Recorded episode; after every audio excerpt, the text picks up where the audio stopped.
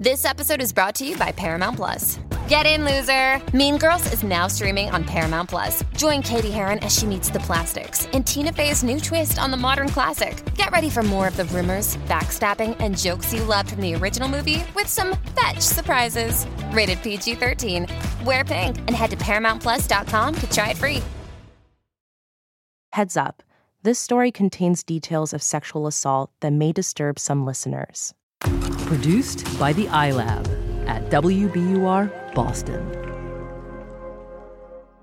Hi, Dear Sugar listeners. The Kind World team is back in your feed to share with you a special story we thought the Dear Sugars listeners would love. If you like what you hear, subscribe to Kind World on Apple Podcasts, Spotify, or wherever you get your podcasts. Welcome to Kind World I'm Andrea Asuaje. And I'm Yasmin Amer. What happens when asylum seekers make it to the U.S.? Some have sponsors who can help them restart their lives. Someone like a family member who's already in the country. But others have no one. In this week's episode of Kind World, we tell you about our visit to a respite center in San Benito, Texas. Its mission is to never turn anyone away. Nestled next to 10 empty acres of land are the four small houses that make up the respite center called La Posada Providencia. The staff here can house up to 40 people at a time, sometimes more if they lay extra mattresses on the floors of offices and shared spaces. Still, the most noticeable feature of the property is just how quiet it is.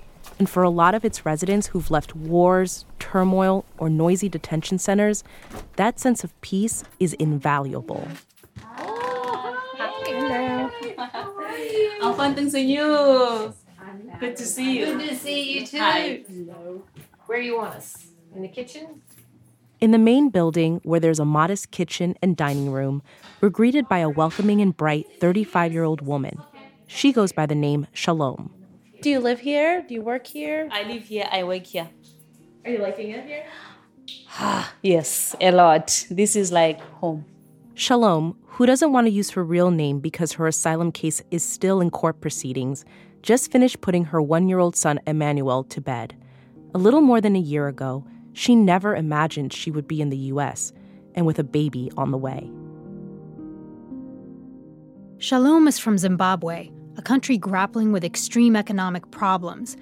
In 2013, she joined the political opposition movement as an activist. The reason why I joined the movement is because I saw what was happening to my own people. It's like the country is now being divided into two, like tribal. Shalom's tribe is different from that of the ruling majority Shona tribe, the same tribe of the late iron fisted President Robert Mugabe. In the early 1990s, Zimbabwe was hit by the worst drought in its history.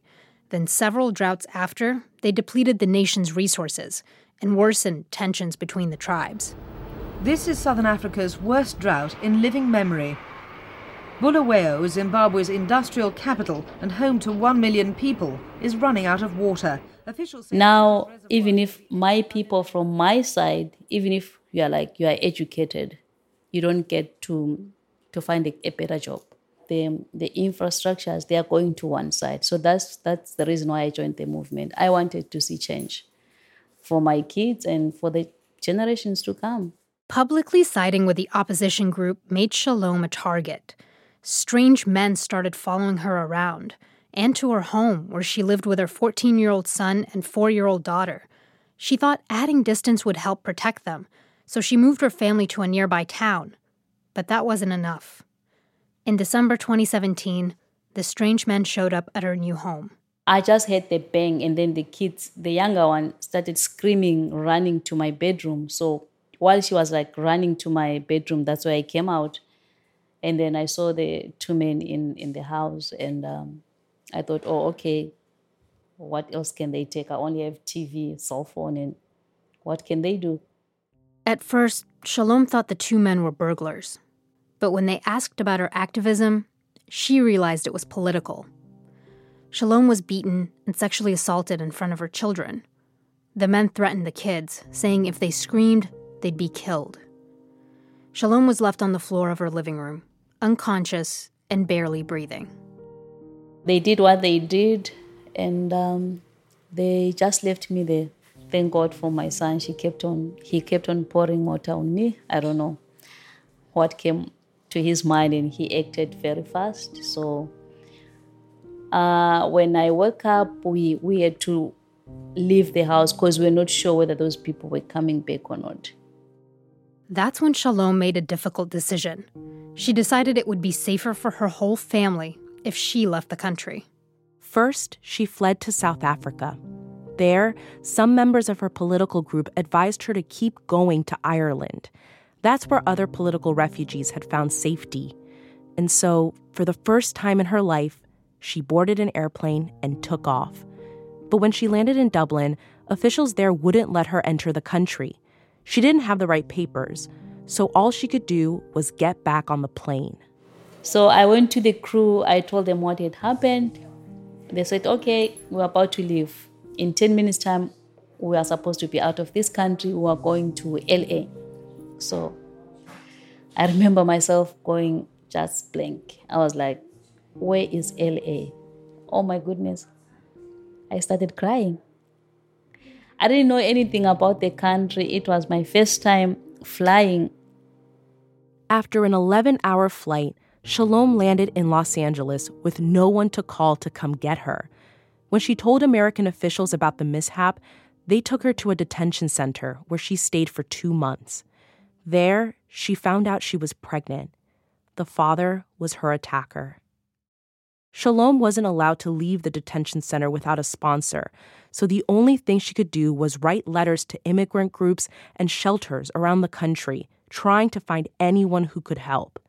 Only one letter came back with a yes from the Catholic Respite Center in San Benito, Texas. La Posada is the one that responded. By grace of God, they paid for the ticket, and uh, here I am. And I remember uh, she came in mid March, and she came. She didn't even have a suitcase because her suitcase was lost. So she came with the clothes that she was wearing. That's 85 year old Sister Zita Telkamp, who's been serving at La Posada since it started 30 years ago.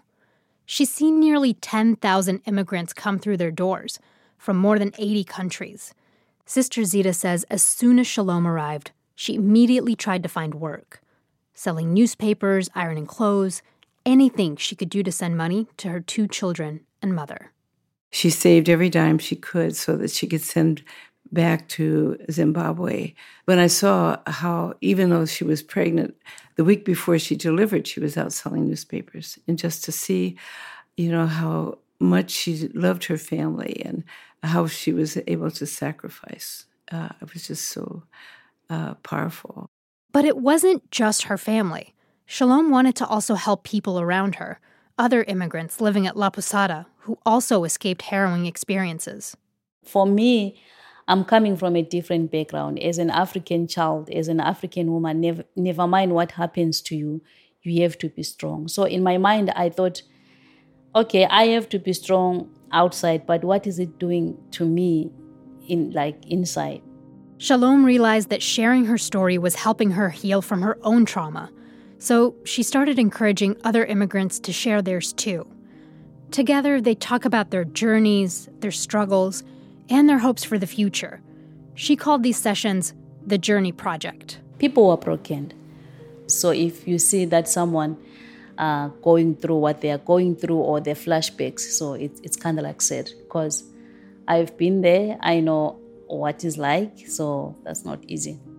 Recently, Shalom worked with La Posada staff to bring in a licensed counselor for those who really need to talk to an expert. She says helping others through their trauma is her way of giving back to the center. Because if it wasn't for La Posada, I don't know what was going to happen to me and for all what they are doing for my brothers and sisters.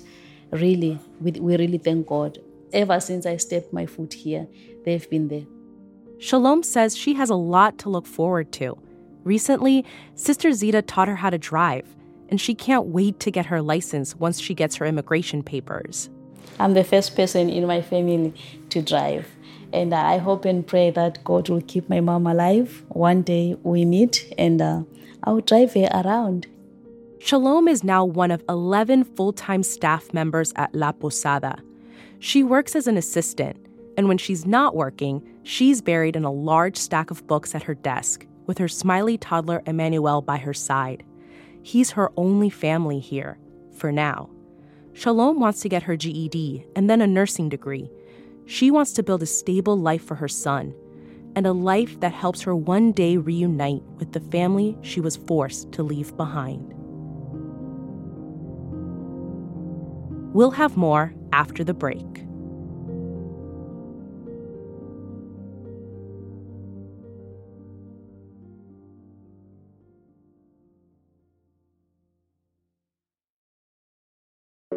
Support for Dear Sugars comes from BetterHelp. If you had an extra hour in the day, how would you use it? BetterHelp Online Therapy can help you figure out what's most important to you so you can prioritize it.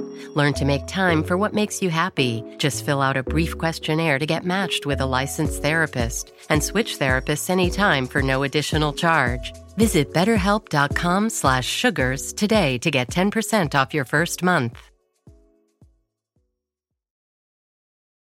The world's clean energy future relies on ancient elements still in the ground. Without mining, there will not be a clean energy transition. But pulling them out of the ground comes at an environmental and human cost. Mining is intrusive, but the results are the building blocks for products that we use every single day. I'm Meghna Chakrabarti. Join me on point for Elements of Energy Mining for a Green Future. Five special episodes. Listen and follow On Point wherever you get your podcasts.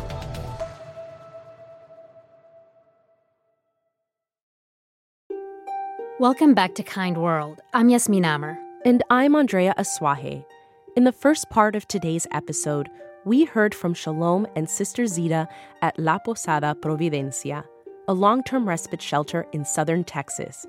Places like La Posada sponsor legal asylum seekers and migrants who arrive in the U.S. with no one to house or look out for them. So people can stay for months or a year or more at shelters like La Posada. But for asylum seekers and migrants who do have family or a sponsor in the U.S., they may just need a night or two before they head off to their new homes.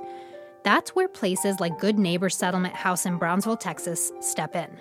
Good Neighbor was once just a homeless shelter, but now it's also been designated as a short term respite shelter for those granted legal entry into the U.S. This is only for the people that have been lucky enough to make it here into Good Neighbor. We have helped 19,540 people in one year have walked through our doors to get help. They've come from 27 different countries all over the world. So it's just not Central and South America. That's Marianella Watson. She's a native of Brownsville, Texas, and a former early childhood teacher. She retired a couple years ago. But last August, Marianella started volunteering at Good Neighbor. And this year, she became the respite director. Now she works six days a week and sometimes up to 10 hours a day. She provides legal asylum seekers with what may be their first meal, first shower, and first set of fresh clothes in the U.S. When they get here, we give them hygiene kits. Everybody gets handed a toothbrush. We have razors, we have feminine pads, we have baby diapers, baby wipes. I mean, the list goes on. Some people rather eat first, and some people rather shower first. The majority want to shower, but we get them to sit down, we give them clean clothes, we really try to make them feel welcome. Good Neighbor is a place where asylum seekers are able to sit down, take a breath, and gather some necessities before heading off to their destinations. But that's not all they do. We find out what state they're going to, we highlight it, and we tell them these are the numbers you can call to ask about a free lawyer. Then we show them uh, this paper, which are frequently asked questions by them. And then this is just their rights, because they do have rights, and a lot of them don't know they do. Marianella even developed this special map of the US that shows asylum seekers where they're going and if they'll need to transfer buses or get on a connecting flight. She and her staff really try to be as helpful as they can to new migrants. I think we're going that way. We're walking back over to the um, clothes room. And we're not the only ones who've noticed just how kind and how essential these people are. While we were there, Marianela showed us all of the donated items they've received from all around the country shelves stacked with clothes for men and women and children, shoes, socks, underwear, even small things you don't really think about, like belts and shoelaces. both of which are taken by Border Patrol during processing. You know, I think what probably struck us the most about Marianela and Good Neighbor is how deeply she and her staff are committed to their mission of helping every person who comes through their door. Marianela treasures every minute she spends helping to make each asylum seeker's first days in America a little better. She says this work is her calling. I love what I'm doing, and I love to see their faces when they're getting the help that they need and to encourage them and tell the young boys and girls when they're leaving, échale ganas y, y aprende mucho en la escuela, to give it all you got and learn all you can, and to bless them and hope that they do get asylum. And I guess this is what I was meant to do. If you want to learn more about Good Neighbor Settlement House, we've got a link on our website, wbur.org slash kindworld. This is the last episode in our special three part series, Lifelines Stories of Compassion from the Southern Border.